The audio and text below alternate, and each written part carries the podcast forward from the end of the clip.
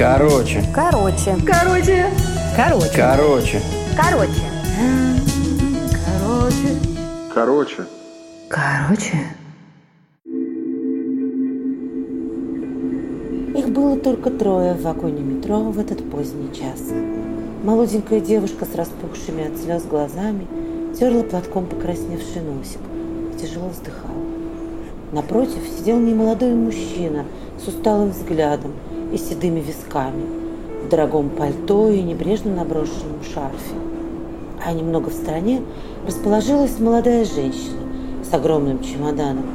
Глаза ее были тревожными, губы дрожали.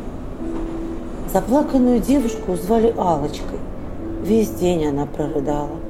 Рыдала, когда сидела в больнице, ожидая исхода операции. Рыдала, когда врач сообщил ей, что мать в коме и прогнозы неважные. Рыдала, когда брела по затихшему ночному городу в метро. Она не хотела, чтобы так вышло. Она просто стремилась к самостоятельности, к независимости. Ей уже 18, и она сама может решать, с кем ей общаться и куда ходить. А мама, мама вечно хотела быть в курсе всего. Как это раздражало Алочку, как бесило. Ну хватит, мам, живи уже своей жизнью, дай жить другим. Часто срывалась она на мать. Вот и вчера Алочка не выдержала и, хлопнув дверью, отправилась ночевать к подруге. А на утро узнала, что мать в больнице. Сердечный приступ, реанимация, сложная операция и кома. Страшнее всего были последние слова, что она бросила маме в лицо, уходя из дома. «Я тебя ненавижу». Как теперь сказать ей, что не может себя простить, что любит ее больше всего на свете? Женщина с чемоданом, ее звали Оксана, нервно теребила ручку сумки. Боже мой, что я натворила? Она только что ушла от любимого человека. Собрала вещи и уехала в ночь в свою старую хрущевку на другом конце города. Нет, они не ругались. С ним вообще поругаться невозможно. Но она приняла такое решение, потому что сегодня узнала, что ждет ребенка. И не могла об этом сказать. «Вы с ним как с разных планет», — говорили ее подруги и были абсолютно правы. Она ему не пара. Что может быть общего у медсестры из простой рабочей семьи и успешного предпринимателя, сына дипломатов? Она смущалась его состоятельных друзей – не знала, о чем говорить с их элегантными женами, что надеть на важную вечеринку, как себя вести, чтобы не выглядеть нелепой. Ей казалось, что все ее осуждают, шушукаясь за спиной. Это было невыносимо. Она любила его, и, возможно, это был ее последний шанс стать счастливой. Но лучше она уйдет сама, чем будет его вечно позорить. Николай Петрович смотрел на попутчиц усталым, невидящим взглядом. Тяжелые мысли мучили и его. Он был хирургом, прекрасным хирургом, успешным и хорошо оплачиваемым хирургом в частной клинике. Но сегодня он решил им больше не быть. После того, как на операционном столе потерял пациента. А всему виной его глаза. В последнее время они стали ужасно слезиться от напряжения – особенно во время операций. Это отвлекало и раздражало Николая Петровича, но он боялся признаться даже самому себе, что устал, выгорел, постарел. Сегодняшняя операция поставила точку. Он написал заявление об уходе. Потом, бросив машину у клиники, долго слонялся по промозглому городу, пока совсем не замерз. Но возвращаться домой не хотелось.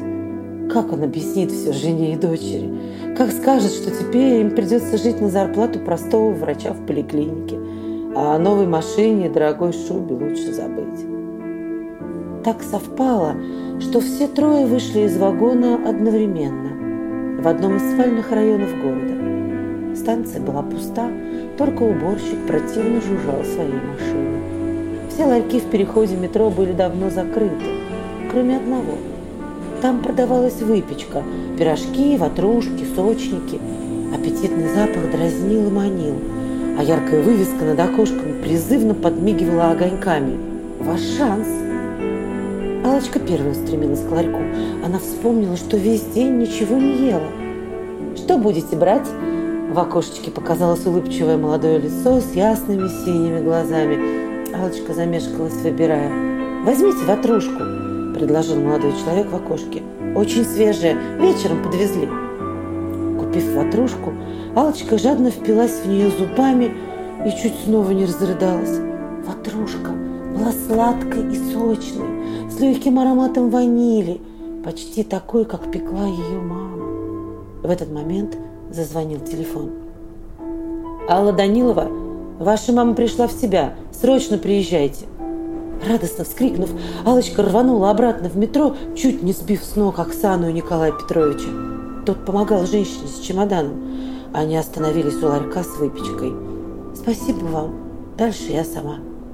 «Молодые люди!» – послышался веселый голос ларечника. «Уже поздно, конечно, но, может быть, и вы не откажетесь от ватрушечки. Они еще горячие. Вечером подвезли». И правда, Николай Петрович почувствовал, что страшно проголодался. «Давайте по ватрушке». Оксана не хотела есть, но в ее нынешнем положении голодать было нельзя, а она сегодня не ужинала. Все приготовила и оставила на столе вместе с прощальной запиской. Ватрушка действительно оказалась теплой и вкусной. Это придало Оксане сил. Поблагодарив Николая Петровича, она направилась к выходу из метро и вдруг на лестнице увидела знакомую высокую фигуру. «Ну где тебя так долго носит? Я тут окоченеть успел!» Шутливым тоном произнес молодой мужчина, обнял Оксану за плечи и, отобрав чемодан, добавил «Поехали-ка домой». Николай Петрович проводил грустным взглядом влюбленную пару, поднял воротник и, зябко кутаясь в шарф, побрел в сторону дома. На автобусной остановке толпились люди, обступив кого-то лежащего на земле. «Человеку плохо! Врача! Врача!» – расслышал Николай Петрович сквозь гул голосов. Не мешкая ни секунды, он рванул в толпу. На земле лежал пожилой мужчина в распахнутой куртке и, похоже, не дышал. Ждал автобуса и вдруг упал. Вроде не пьяный, сказала какая-то женщина. Николай Петрович нащупал пульс, слабый, но есть. Срочно вызывайте скорую. Он знал, что надо делать. Голова прояснилась, мысли работали быстро и даже глаза не подвели. Через несколько минут старик очнулся и застонал.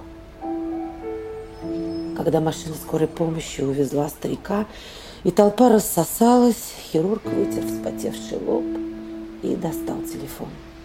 «Ну что, одумался Николай Петрович?» Голос главврача звучал одобряюще. «Не стал я подписывать твое заявление. Знал, что передумаешь. Ты ж хирург от Бога. Давай, до завтра». Синеглазый ангел в ларьке с выпечкой закрыл окошечко и довольно улыбнулся. Он правильно выбрал этих троих, пусть даже пришлось простоять здесь весь день. Каждый из них заслуживал еще одного шанса. Он был молодым ангелом, но, кажется, сдал сегодня экзамен на отлично.